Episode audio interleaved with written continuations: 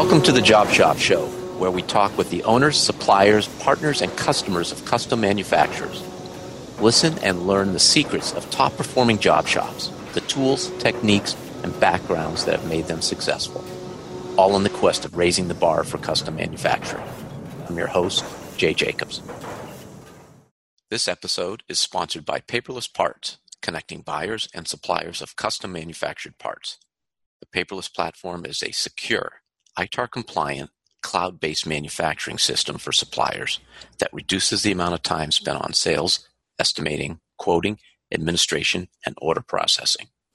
It offers seamless integration with the accounting and ERP software tools that shops already use, such as QuickBooks, E2, and JobBoss. Paperless Parts was founded with a mission to make manufacturing more accessible by streamlining the quote to cash process. Spend less time quoting and more time selling. This episode is sponsored by our friends at the NTMA, the National Tooling and Machining Association. The NTMA is an association of privately held, entrepreneurial based, and family owned businesses representing nearly 1,200 small to mid sized machine shops and tool and die shops across the country. They have approximately 30 very active regional chapters that host local events, run apprenticeship programs, and provide other services to their regional members. As an association of peers, the goal of the NTMA is to help members of the U.S. precision custom manufacturing industry achieve profitable growth and business success in a global economy through networking, workforce development and training, technology, best practices education, advocacy, programs, and services with industry partners. To learn how your company can get involved with the NTMA, including how to join, visit ntma.org. Shazam! This is Jay Jacobs. Welcome to the Job Shop Show. Looking back, one of the competitive advantages I had when I started Rapid at the age of 37 was that this was my first major business. It blinded me to the reality of how hard it is to actually start and run a job shop. You don't get discouraged with setbacks because you don't know they're setbacks. Today's guest, Andy Reinwald of Ripley Machine and Tool, is an under 30 owner of a job shop that he purchased from his grandfather in 2015. And he was only introduced to manufacturing in 2010. We're going to chat with him about what he's done since taking over the shop, why and how he is focused on a low budget digital approach to sales and marketing, and the different ways he acquires knowledge that he has not yet had the experience to live through. In the short time Andy's been a shop owner, Ripley Machine and Tool has seen tremendous sales growth and been recognized as a modern machine shop top shop in 2018. And Andy himself has been singled out as an emerging leader by the Production Machining in 2019 and a 30 under 30 emerging leader by our friends, the National Tooling and Machining Association. A lot of accomplishments already. Welcome to the Job Shop Show, Andy. Thank you. Thanks for having me, Jay. Yeah, glad you're here. Well, the snow is probably gone from upstate New York where you're located, although I know that it can sometimes come late in the season there. That area is also hockey country. Did you play hockey growing up? Uh, no, I actually didn't, but uh, you know, we never had it in school or anything. But I, I definitely followed it a lot. Yeah, you're a hockey fan. Yep. Excellent. Which team do you follow?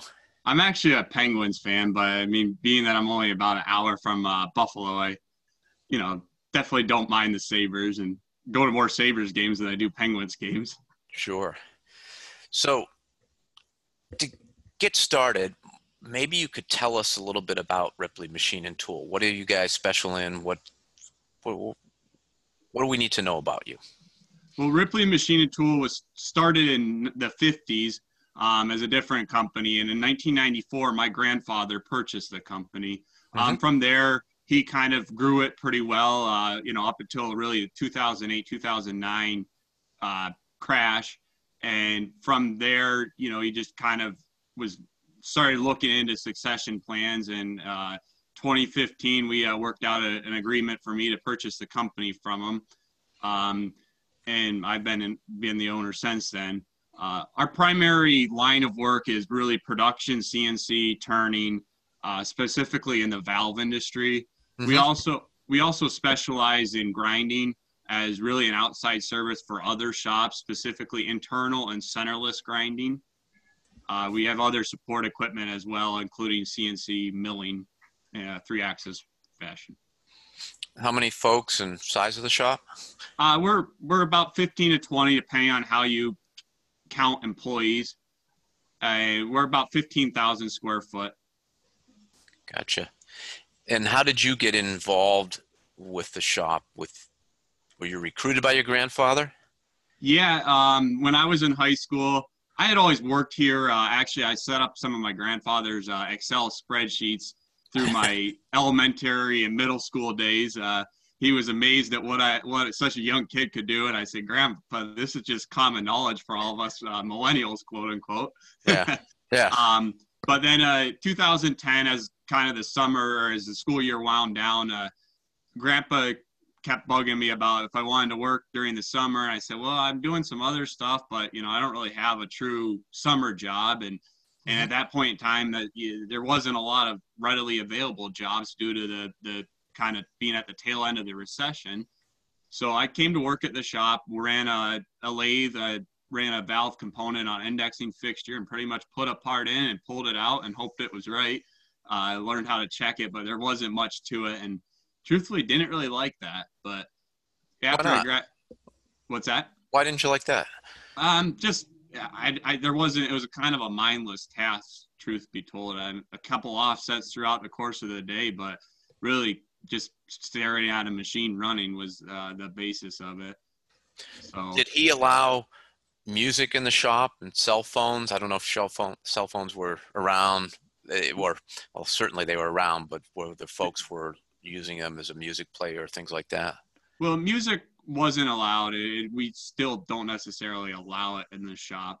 Mhm. Um, cell phones at that point in time were kind of not very prevalent. I yeah, there was probably a couple of us that had smartphones, but really, it, I mean, some people might have had the old T9 cell phone, Mhm. but they they really wasn't a. So yeah, there wasn't much to do while the machine ran either. Yeah. You just stared. Yes. yeah. I, I did that for a summer job. I had to take parts on and off of a lathe and then uh, use an exacto knife to do some deburring. Yeah, was- and if I I still remember the cycle time of five minutes and forty seconds, and and I, I I had figured out how I could get that part in and out of there in twenty seconds, so I could run ten an hour for eight hours a day and get eighty done in a day.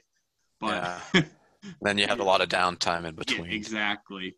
But they, thankfully, after my senior year of high school, I came back to work again. Kind of didn't really have any better options, and that's when I started to be able to. Uh, I got was started to work on manual mills some more and, and doing Mhm. just some blueprint or blueprint reading and and doing some basic stuff that I, I found to be very enjoyable of actually machine stop shop uh, projects, and that's when I started to really kind of get a lot more interested in in in working at the shop. when you took over, we were chatting before, and you're like a lot of shops, your customers are typically within an hour or two of the shop, but you have customers today who are five to six hours away who you they were close to you but they're those companies were bought by other companies and then they moved the business away. But you've retained the business. So how typical that that's unusual. Why do you think you still have the business even though the distance has increased and there's a lot of shops between you and the customers right now?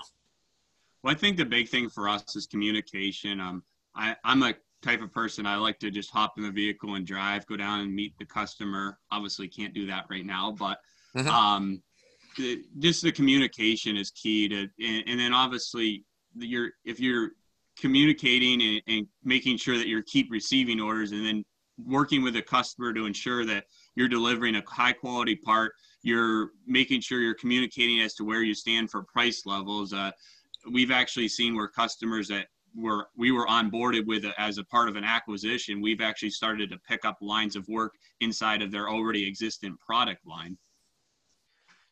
you've used the word communication but what does that mean to you when you say you've got to communicate effectively? Well, just trying to make sure that you're staying on top of updating where, where you stand with orders, where where your pricing is, why you know if you quote a certain way, why you're quoting like that, because what might have worked with the previous company might not work with the the new ownership. They might be not not really in tune with the way that you're doing things. So trying to know what works best for them, however that method of communication might be.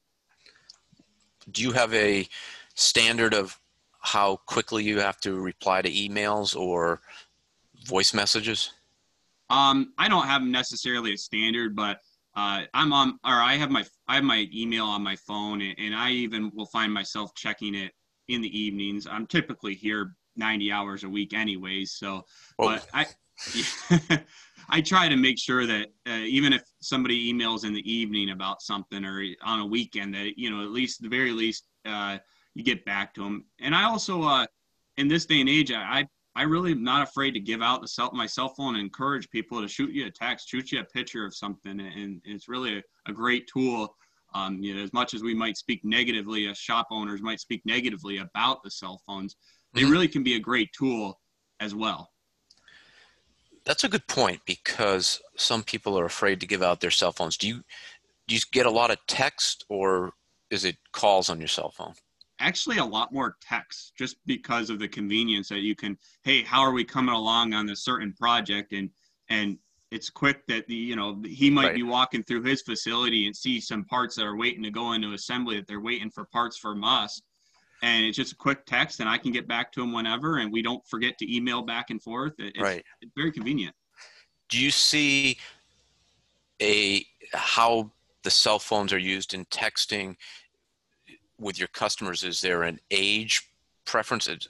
What I'm getting towards, do the younger uh, end of the spectrum with your customers use the texting more than older ones, or is it uniform? How do you see that? I definitely see it being a younger thing, but I think it's starting to, to really become more prevalent across all age groups. Mm-hmm. Um, I've got people I deal with in their 70s that are texting me all the time. They text me more than I like. I like, this is a phone call, not a text. Do you you have a landline obviously in the shop? Yes. Do you have voicemail on that or do you is that picked up all the time or do you have an automated system? Uh, we have just an old school phone. I, I find that not a lot of a couple of our local customers will call, but they've got my cell phone and email that if they can't get in, we do have a voicemail, but it's not a high top priority for us. It's not really a, um, I've thought about trying to forward the phone calls from the shop to my cell phone, but I'm not technologically advanced enough to do that. Are the customers talking with other folks within your shop too, or communicating with other folks in your shop, or is it primarily just you? Typically with me, um, if I'm not around, you know, they, they, they know who to speak with if they need an answer, but typically it runs through me. Do they, do the other folks in your shop or even, I guess, internally, are you using texting as a way to be less formal than email and have that immediate ability to answer questions? Is that something you encourage within your shop? Absolutely um, like I said, it, it's, it's sometimes you, you know we get definitely get bugged by how much time people spend on their cell phones in general, not just right. at work. But the ability to just text it somebody, hey, this this priority or this part just became a uh, priority, or you know, uh, tooling is something that really is like a, a big big reason for texting that you can be able to past we even have group messages with our vendors and and our employees to be able to kind of discuss what we need for tooling or what hmm. we're looking what the project we're looking at is is going to require um, so the, the texting across our shop floor and to our vendors and our customers is just working very well for us what would you say to a shop owner who is afraid of allowing texting like that what what what is a better way to think about it from a positive standpoint as or or how do you get over i'm sure you've you've had some misuse of it how do you get over those things and and even that fear of of having the texting being so widely used in the shop um Well, it really depends on what your your current policy is. For us, we never had a true form or uh, true cell phone policy in place when they started to really became become very popular.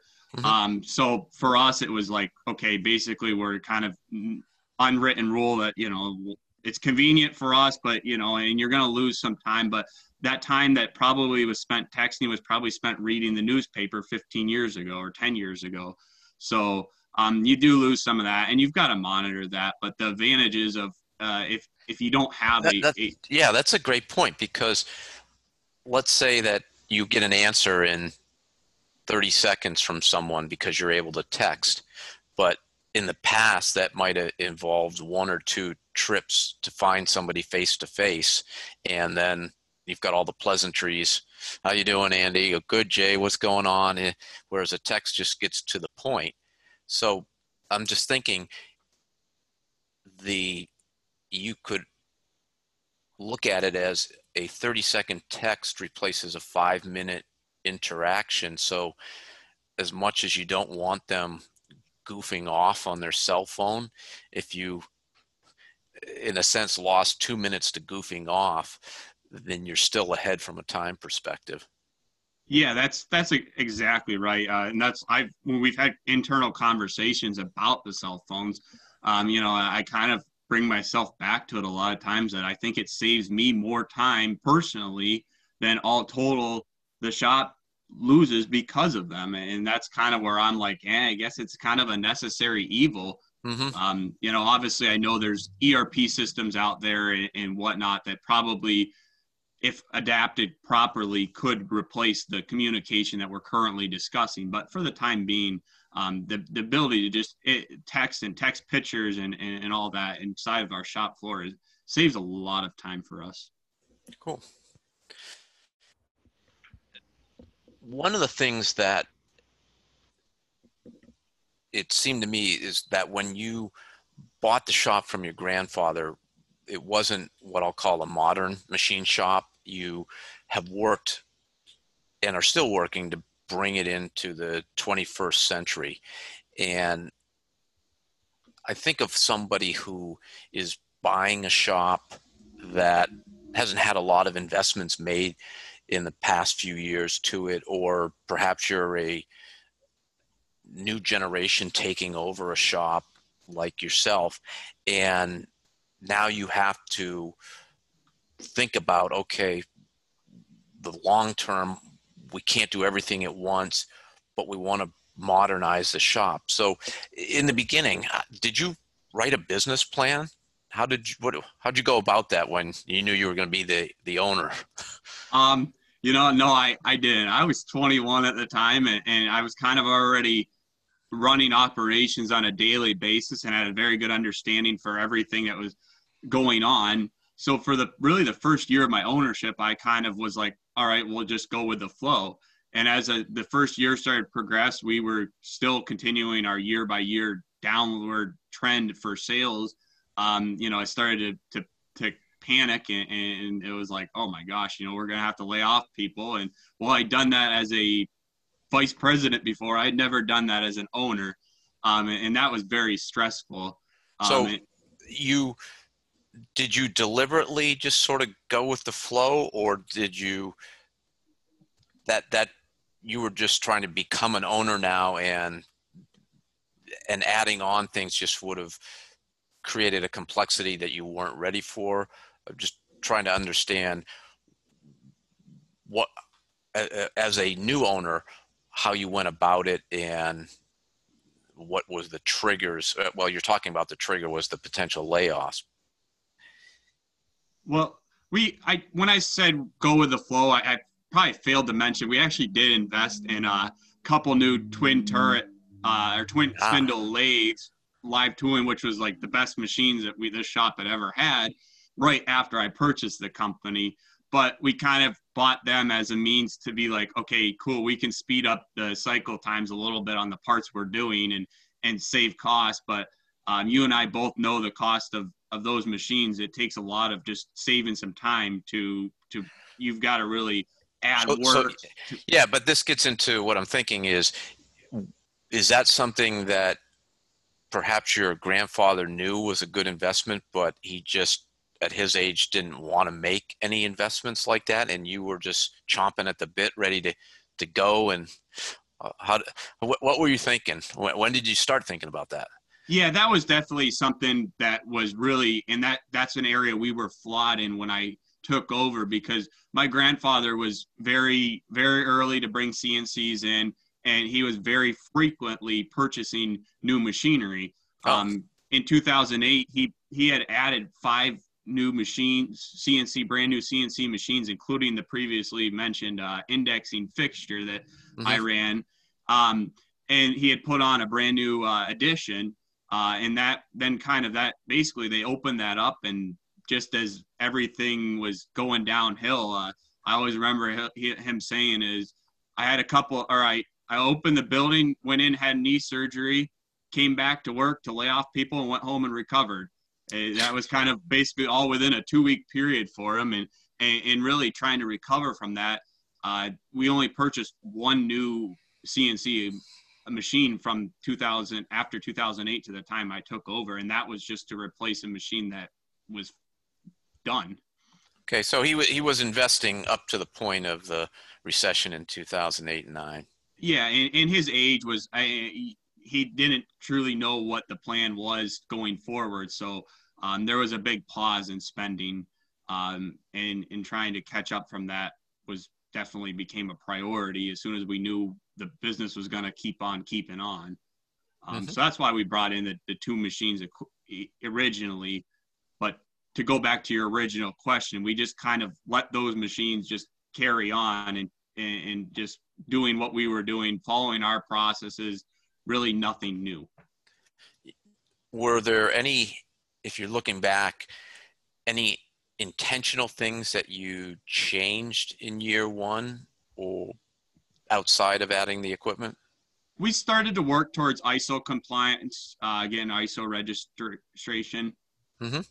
Uh, we started that in the middle of 2015, I believe, but it was kind of a slow process, uh, making some minor changes, but really just kind of at that point in time, we were just kind of shooting just to meet the requirements, do what we had to do, and and just to get that rubber stamp of approval. Why did um, you think ISO was important? I don't really remember exactly why.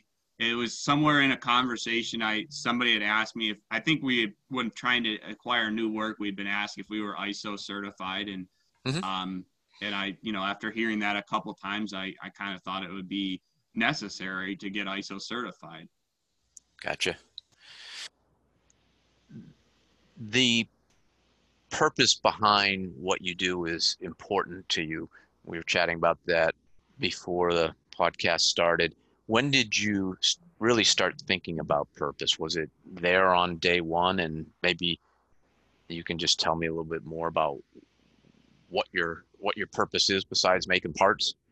Um, yeah, honestly, I don't think it was there on day one. I, I mean, I, I kind of, I, I really, for me, I won't lie, it just wasn't. I mean, I, I worked hard, but it wasn't the, the drive inside of me was just to, to work. You know, it wasn't really to the big picture like I, I feel like I have now. Mm-hmm. Um, as we started to go through 2015 and, and 2015 kind of was the continuation of the downward sales trend that we were having before I took over the business. Um, and in 2016 is was was and still is actually the worst year we've ever had, including through 2008 2009. Um. As I started to go through that year, and I took it really was hard on me uh, to to have to have the stress of of honestly um, trying to stay open. Mm-hmm. And kind of as that year progressed, I started to reshift my focus and my and really have a true faith in God um, and, and His plans for whatever was to come out of it. And I I just remember specifically in 2016, one week not necessarily having a plan as to how I was going to make payroll at the end of the week. Um, mm. just kind of saying, well, God, it's in your hands. I don't know We'll figure out something. And, and lo and behold, uh, I look down on the, the desk and there's an IRA statement, just out of the blue monthly statement that I had enough money to make payroll after I paid the fees and sure enough, we made payroll, and that was kind of a you know just it, it's um, so really just my faith in God is is uh, drives me, uh, and that's from there we started really turning things around. We we started focusing more on improving and, and we I mentioned the ISO and how we were just doing it for the rubber stamp and mm-hmm. we started to look as to what you can get out of a true quality management system and how that can benefit your business. And mm-hmm. as we started to do all those things, it's really kind of just led us back to led us to where we are now and hopefully continues the upward trend of and not just in sales but just in terms of um, just general attitude from the company and, and the difference that we're making in our employees and our community everywhere. So supporting the community is part of your purpose?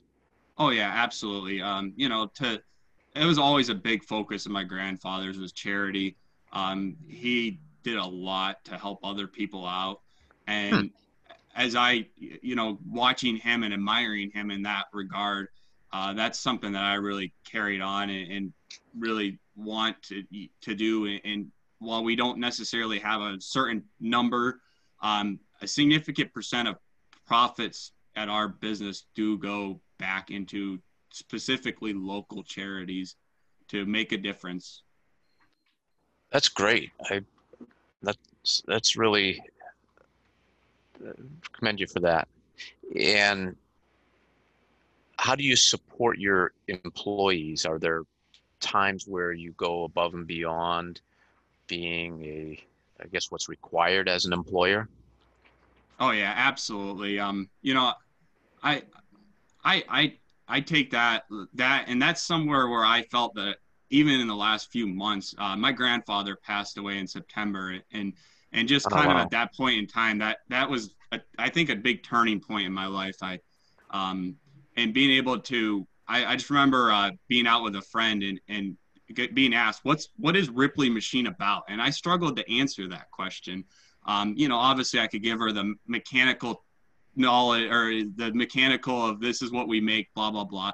No yeah. one's going to understand that but it, that question just resonated with me, and and for me, I I really want to see that we're not just coming to our employees aren't just coming to work to collect a paycheck. That they're coming here that they you know are able to to be you know well off or decently well off outside of work, and that they've got a purpose outside of work. Mm-hmm. And that yes, then it's definitely more than a job. And sorry you lost your grandfather there. That seems though his spirit's living on in you. Yeah, it was it was a difficult time, but um, you know he was sick for a few weeks, and, and the last week of being able to just spend the evenings, a lot of evenings with him, just talking about work, about uh, faith in God, and those types of things, truly made a huge difference for me in my life. The turnaround happened in 2000 well, 2016 was a worst year that you had. What was the catalyst? How did you change the way you were thinking and make ripley start growing? Um really i mean we obviously definitely caught some breaks uh, that it became a lot better uh, business, especially manufacturing business climate in that mm-hmm. time frame. Um, but we just continued to, we just kind of kept like, okay, new project, new project, new project. Um, through our through various means of you know, even our current customers and then new customers and just is like a, a slow or a big truck getting rolling that is like kept just kind of growing and growing and growing and it, and it turned into a a very busy and chaotic year in 2017. Were you the project manager, sales contact point? Were there other folks significantly involved in bringing new customers in, or was that what you saw as your responsibility as the owner? That's that's something that, as a small shop, I've always taken full responsibility, and uh, is trying to drum up new business in whatever means necessary. And what percent roughly did sales increase in 2017 over 16? Uh, we were over a hundred percent increase. and the shop was able to handle that increased workload? Did you have to make any changes or adjustments? Uh, we we made some hires, and obviously we we had we made some significant uh, increases in hourly or hours worked. Mm-hmm. Um, but for we really actually I'm really proud of my guys and the way we handled it. And the big part was is that we weren't we didn't have we didn't lose anybody through the downturn in 2016 and that was a, a lesson my grandfather taught me as he did the same thing from 2008 2009 being able mm-hmm. to keep your workforce together so that way when the the water spigot gets turned back on you're ready to go how did you do that were people working less than 40 hour weeks or did some people get furloughed what, yeah we what? had we definitely had um, i know at one point in time we utilized the shared work plan and we we laid off but we tried to tried to work with our employees to ensure that the core group of people were um, staying working and, and we tried to to try to focus that that was a key expense for us that we um, pushed a lot of other expenses down down the road uh, through, through yep. various methods and, and we just focused on our employees because that that's that was that's a key asset for us yeah i remember in January of 2009 when you didn't know what was going to happen and business is always slow for prototyping in that time frame. That was our worst downturn during the recession and we made the decision not to lay folks off and bite the bullet as a group. So we went down to 32 hour weeks and told the folks, I don't know how long this is going to last but this is if you can't survive on that i understand but this is what i want to do and we did that for two weeks and then the business started coming back and we were able to bring people back to 40 hours and no overtime and then eventually bring the overtime back but i thought it made sense a lot sounds like a lot like what you were doing to keep the group intact because manufacturing cyclical it's going to come back. Yeah, that's exactly like I said. That was a, the lesson I took away from 2008, 2009, um, and was able to apply it to 2016. And, and just the that that that knowledge that your crew has, it's it's worth a lot. Right now, I, I want to get back to the growth, but right now, I'm thinking you mentioned earlier you're working 90 hours a week, and you have a good reputation for a shop. You've got to be doing the right sort of things if you have customers who have been acquired and businesses being purchased from afar and they're giving you more work. So you're going to keep growing, but it's going to be tough to improve upon 90 hours a week. Um, what do you, what, what's your plan in how the shop will grow so that you don't have to continually work 90 hours a week and you when you get to the point where you can't just open the door of the shop and shout out hey make the parts like last time but make sure you knock the edge off that radius. It's not on the print but we got to do it. How do you how do you think about that transition or is that even on the radar? Um, no, that's that's a great question, and it's something that I've struggled with. Um, right now, obviously, at this point in time, it's kind of when people say, "Oh, you're working a lot of hours. What else is there to do?" but, right. um, hopefully, as this crisis hopefully starts to come to an end, um, and we get back to somewhat life as normal, um, that's definitely something that for me, uh, you know, I've known that. Well, I, I do. I never want to be a hands-off owner. Obviously, the the extreme hours that I put in, um, ideally, you know, I, I'm, I start to be able to put that time towards a home and, and potentially a wife and kids and, and all those great things and, and, doing more in the community and doing more in, in all those um, for myself. But um, so that's definitely a, a priority of mine. And, and, we're kind of the same way we, we talked earlier about just kind of a little bit at a time. We're mm-hmm. trying to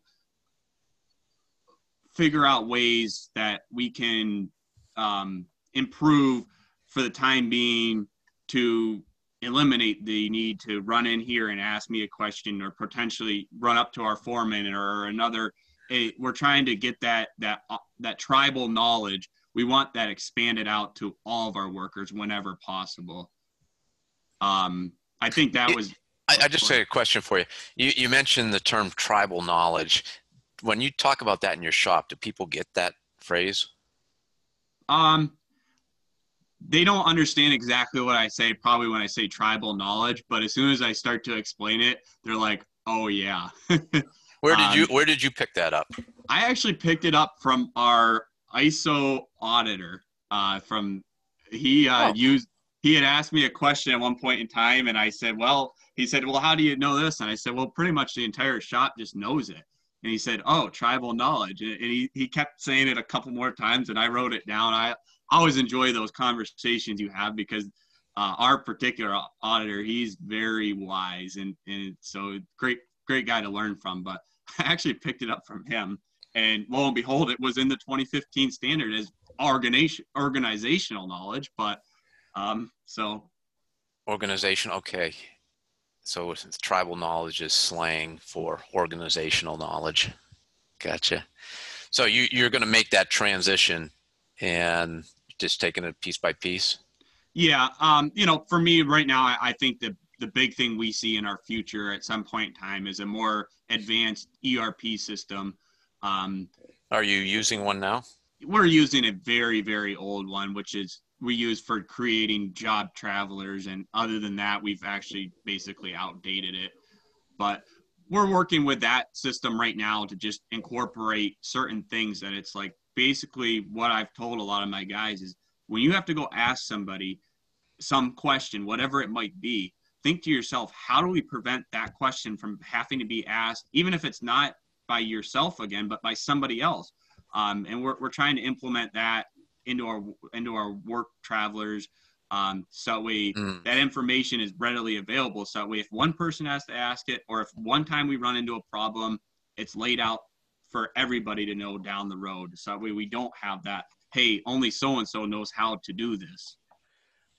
So we at Rapid, we would encourage folks to write notes on the travelers. And when they came back in, we attempted to put all the notes into the traveler, into the work orders, so that the next time the job ran, they would be captured. We weren't always so successful in that. I just curious is that how you're doing it and how how successful are you of in it's sort of a depends sort of by person by person is what we saw.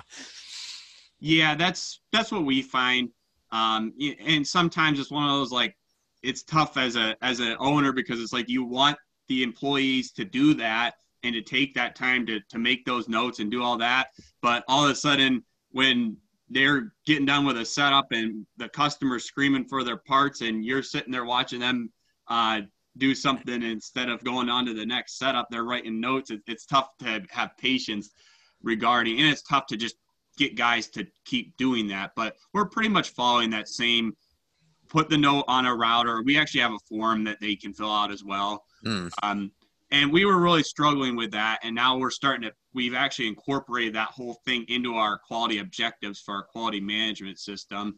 And we're starting to get a little bit more progress and we've got a cool initiative starting in the month of may where we're going to kind of make some challenges on who can turn in the most of those types of notes changes improvements whatever they might be to, to just try to drive that nail home that we want want the guys to be doing that to to you know better our our process down the road.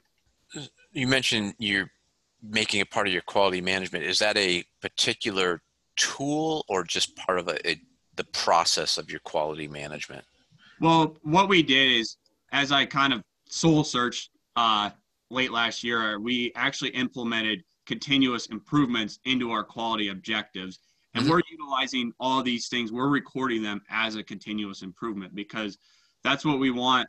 In order to have we don't want continuous improvement to be something that two or three people at the top of of the line are doing. We want everybody all 18 19 20 employees to be doing every single day.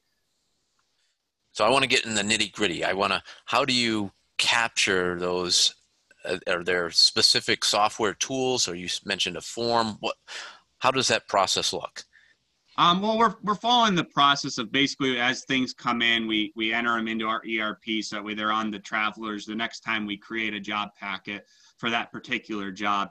Now, actually, all we've only done is just add an Excel spreadsheet that we're recording it with a bunch of different uh, functions and uh, macros to keep track of who's who's done what. Um, but nothing too fancy, I guess. Is that a homegrown spreadsheet? Yeah. Yep. Yeah. Gotcha. And when did you get your ISO certification? We were certified in September of 2016. You think it's paid benefits for you beyond the fact that you can tell customers you're ISO certified? Oh, absolutely. Um, the the first the first year where, like I said, we were just going with the flow of what the, what was required of us. It paid benefits numerous times, just the things that we did because we kind of had to. Um, now that we've really embraced, and, and I love the 2015 standard. I love so many aspects that they added into that. Um, but embracing the that standard and really utilizing it to how you're running your business is so beneficial. Um, specifically, the continuous improvement and the organizational knowledge. Both of those things are a big part of, of each of those. Um, and we're we're we're trying to utilize those to our to our advantage.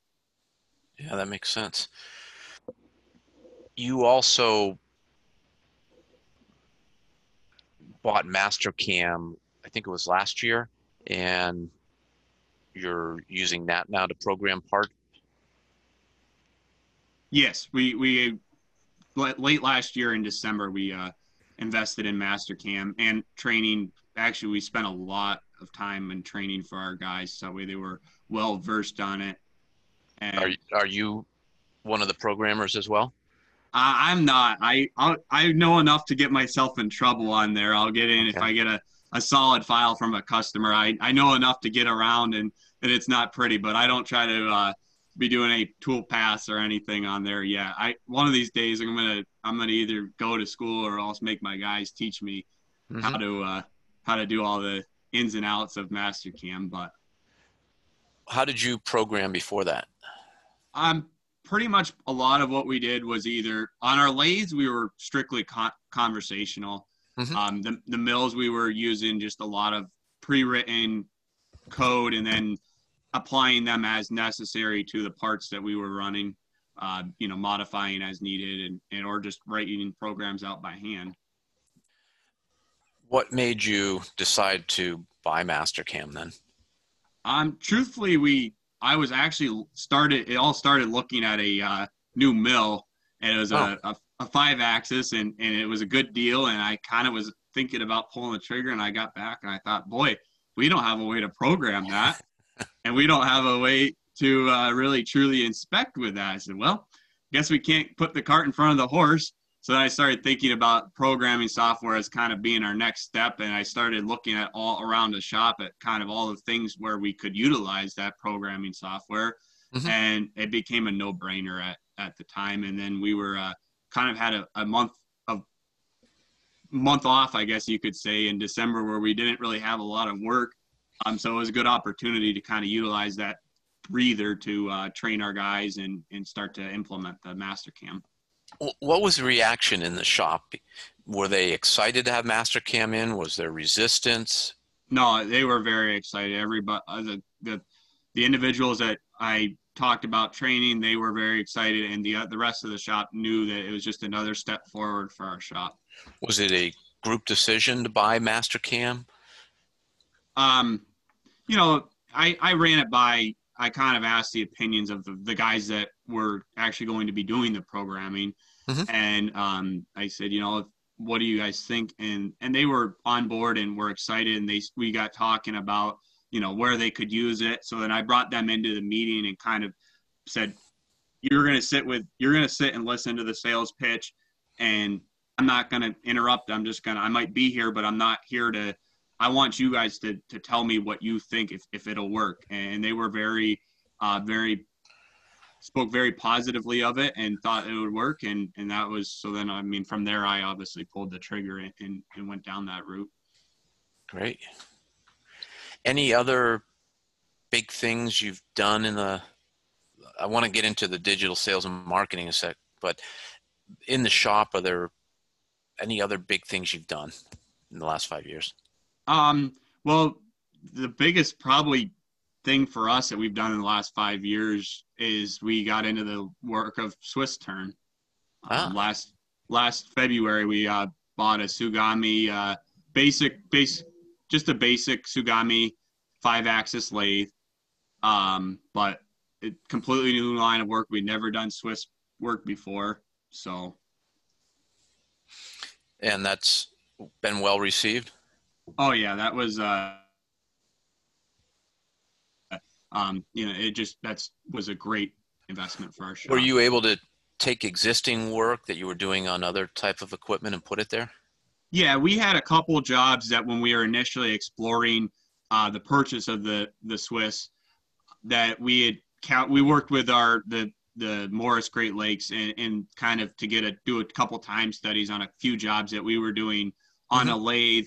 And the big thing about those is that they either had secondary operations or they had uh, operations on a sub spindle that were taking away from time that the main spindle was actually machining on the part. Um, so we we knew going into that that we would be saving a lot of time and a lot of handling, just getting a finished part coming off the machine uh, most of the time. So we had a few jobs that were specifically earmarked for that machine. Mm-hmm. Um, but as we quickly found out that it's like, well, when you cut that time, it, it goes, it eats through the, the backlog really quick.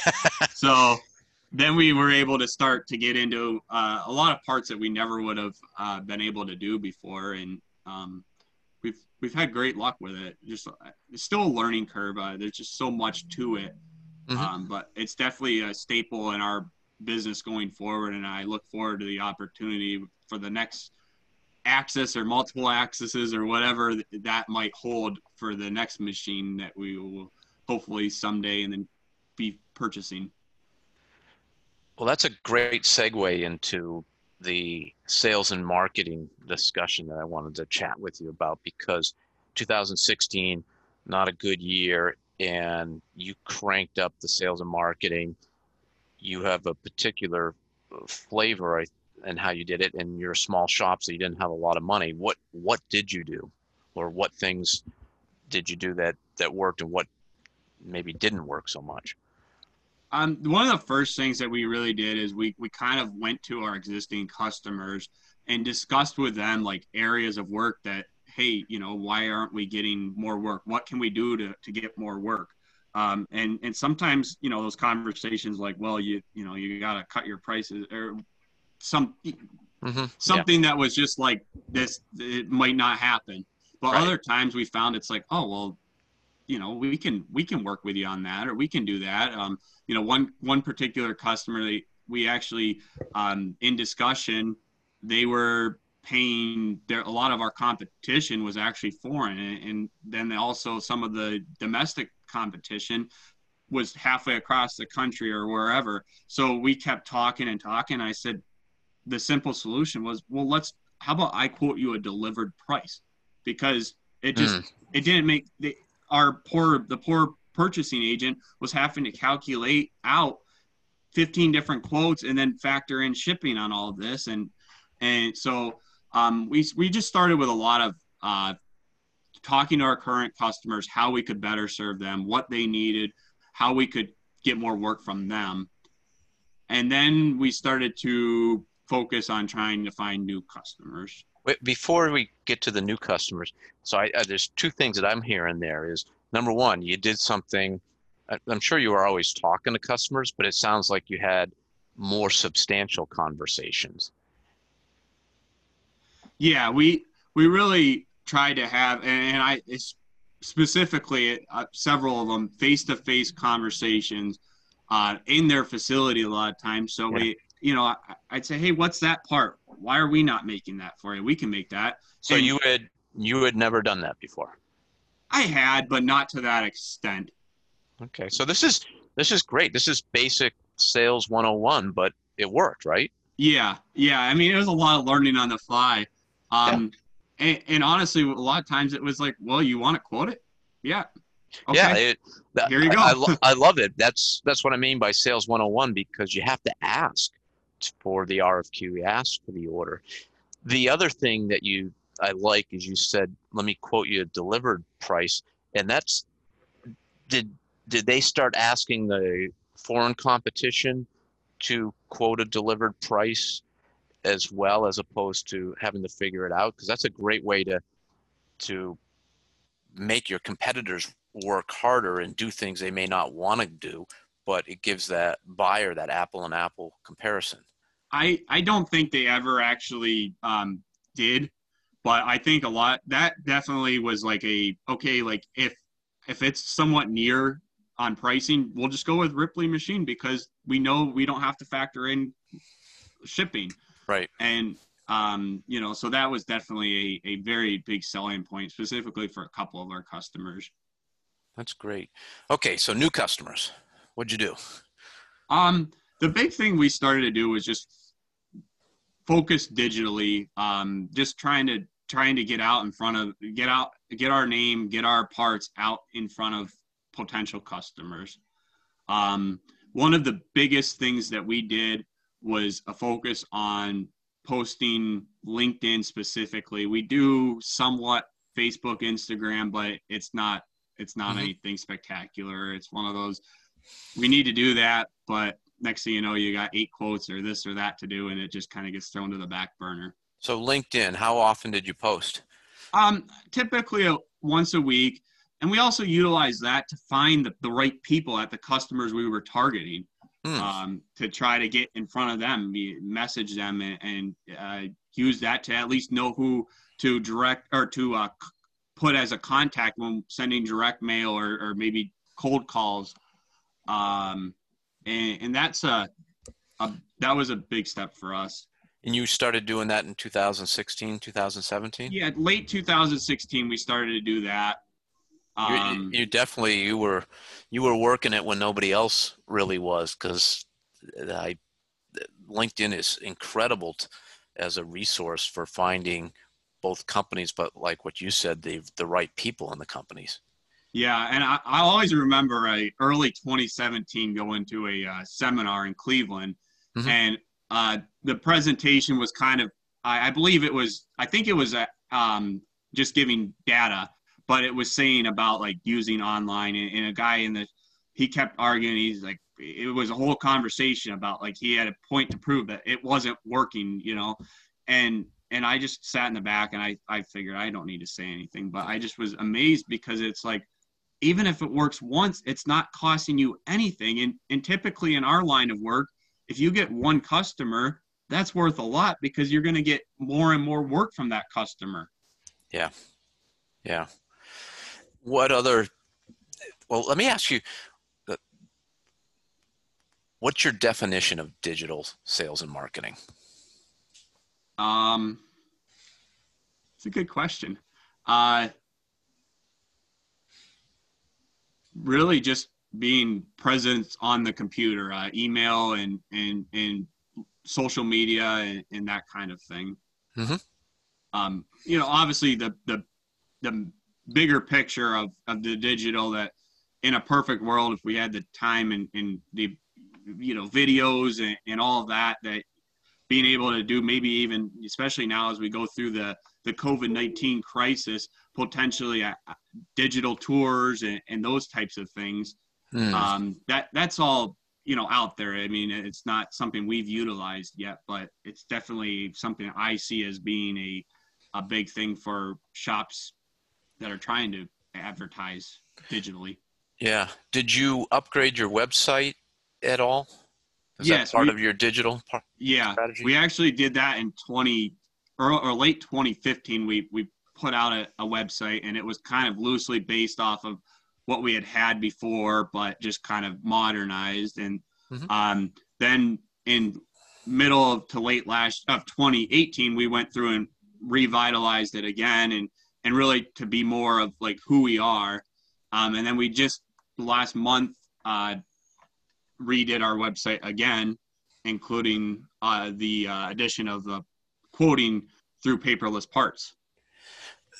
the 2015, 2018, 2020, you you've made investments in your website. What, if you don't mind sharing, what money did you spend in each of those years on your website?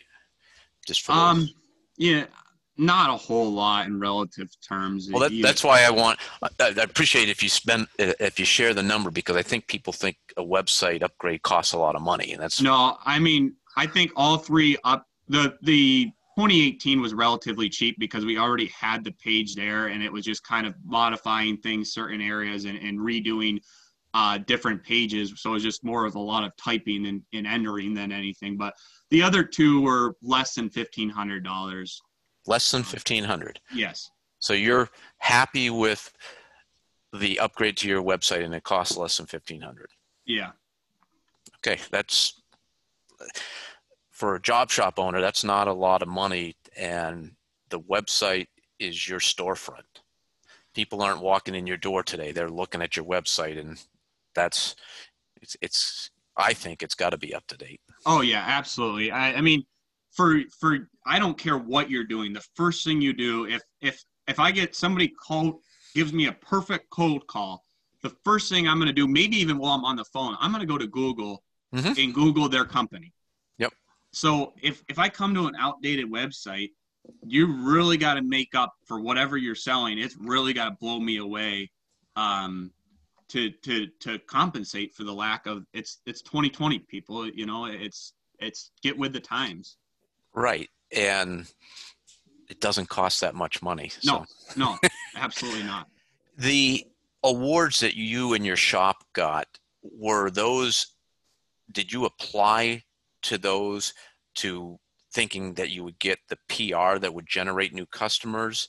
And how did you use use those awards in marketing efforts?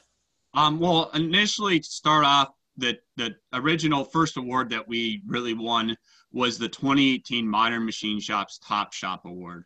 Mm-hmm. Um, for those unfamiliar, they Modern Machine Shop runs a Top Shop survey uh, every year, early on in the year, basically looking at your data from the previous year, and it's a benchmarking mm-hmm. survey for job shops, and it's very, very, very detailed. Um, and I had went to that's that was the conference I was actually at in Cleveland the year before, and I thought I got a copy of the the survey or the uh-huh. the information that they had the data that they had compiled from that survey, and I was like, wow, this is awesome, and I can look at what other shops are doing and, and specifically what other top shops are doing, uh-huh. and mm-hmm. try to replicate that in my shop the best I can. So as 2017 wound down and 2018 began, I, I just filled out the survey because I thought that's great information and you can get your, a dot on each page to show where you are compared to other shops. Yeah. So I filled out that survey in early 2018 and uh, Derek Korn at the time was with Modern Machine Shop, now the editor at Production Machining Magazine. Mm-hmm. Um, he contacted me in early summer and he said, "Hey, you know, we were we we selected your shop as a we would hope that you would participate. We selected you as a top shop, and um, you know, from there we obviously were able to be featured on the cover of Modern Machine Shops magazine in September of 2018, uh, as well as uh, participate in their 2018 Top Shops conference at IMTS. That's that's awesome. That's awesome. So.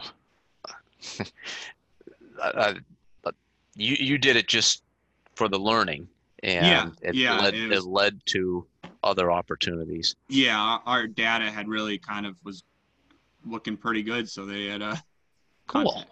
Yeah, well, congratulations. That's a competitive award, and to win that, you've got to be doing something special in your shops. So, they, uh, I, I love that. The session you went to in Cleveland, was that a National Tooling and Machining Association event? Yes, it was an NTMA event. Um, in, let, let, me. So you are a obviously a member of the NTMA. Which yep. chapter?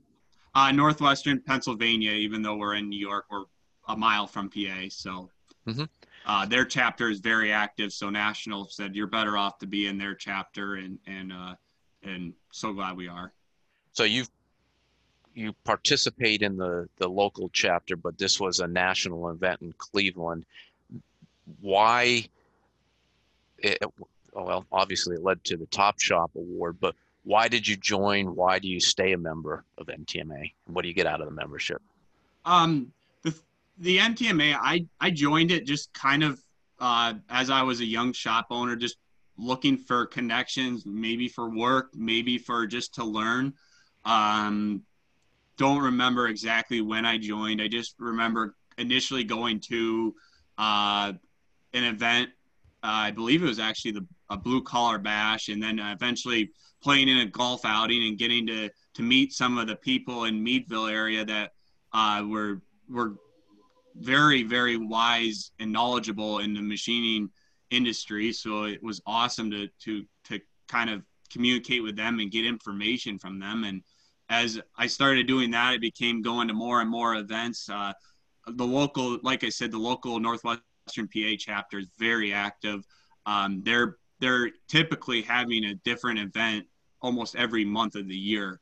Um, and wow. a lot of it is it, just this morning they had a uh, webinar on the the CARES Act and what it meant for manufacturers. Yeah. So just so much knowledge that they, they're turning out to their members. You're going to stay a member. Oh yeah, absolutely. Right. Do you I, have a uh, leadership role in the chapter? Yeah, I just this year uh, became uh, board on the or was put on the board of directors for the Northwestern chapter. Why did you decide to up the ante and put in unpaid volunteer time essentially? Why is that well, worthwhile? Um, because of what the NTMA is doing for uh, the presence of manufacturing, the just the image of of manufacturing, uh, just constant promotion in you know schools and national media, local media, uh, everything they're doing, and then as it, educating the NTMAU is a phenomenal uh, tool for shops to be able to uh, have their their employees be trained in, in really a low cost training while they're still working. So just so many benefits that, that they offer they, to be able to continue to kind of help our chapter mm-hmm. uh, continue to offer those benefits and continue to be the star chapter for however many years. I don't know how many years in a row that Northwestern PA has been the star chapter of, of the NTMA. Well, you mentioned earlier part of your purpose is giving back to community. And in a sense, the local chapter is in the NTMA is, is your community too. Yeah, absolutely. Do you belong to any other organizations? Um, yeah, I'm, I'm actually a member of the PMPA, uh, which is the Precision Machines Product Association. Okay. Um, joined that about the same time I did the NTMA. Just I think I kind of joined them both and thought, well, let's see which one I like more, and then give up on the other one. And that was four or five years ago. So guess still... I never uh, gave up on either one. so you must find value there as well. Why? What what sort of value do they provide? Well, one of the the the, the first the the PMPA is uh, they're a lot of their members seem to be a lot more similar to us in terms of what their products are, what they're doing in their shops as being production, machined, a lot of turn machine product, uh, high, more high, per, high quantity. Uh, whereas like the NTMA was kind of a lower quantity type tooling type of thing. But one of the big benefits for me of, that I've seen of the PMPA is their list serves. Um, and what, what is a list serve?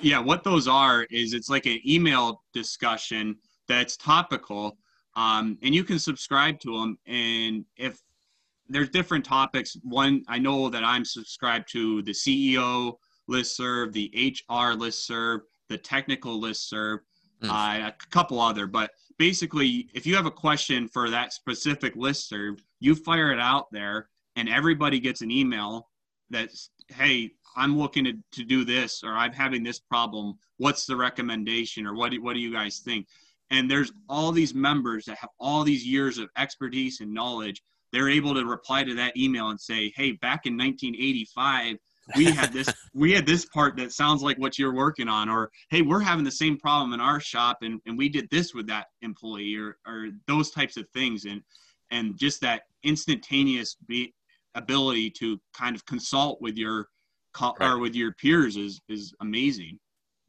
Do they archive the conversation so you can look at before you even maybe fire off an email? You can see if it's already been answered.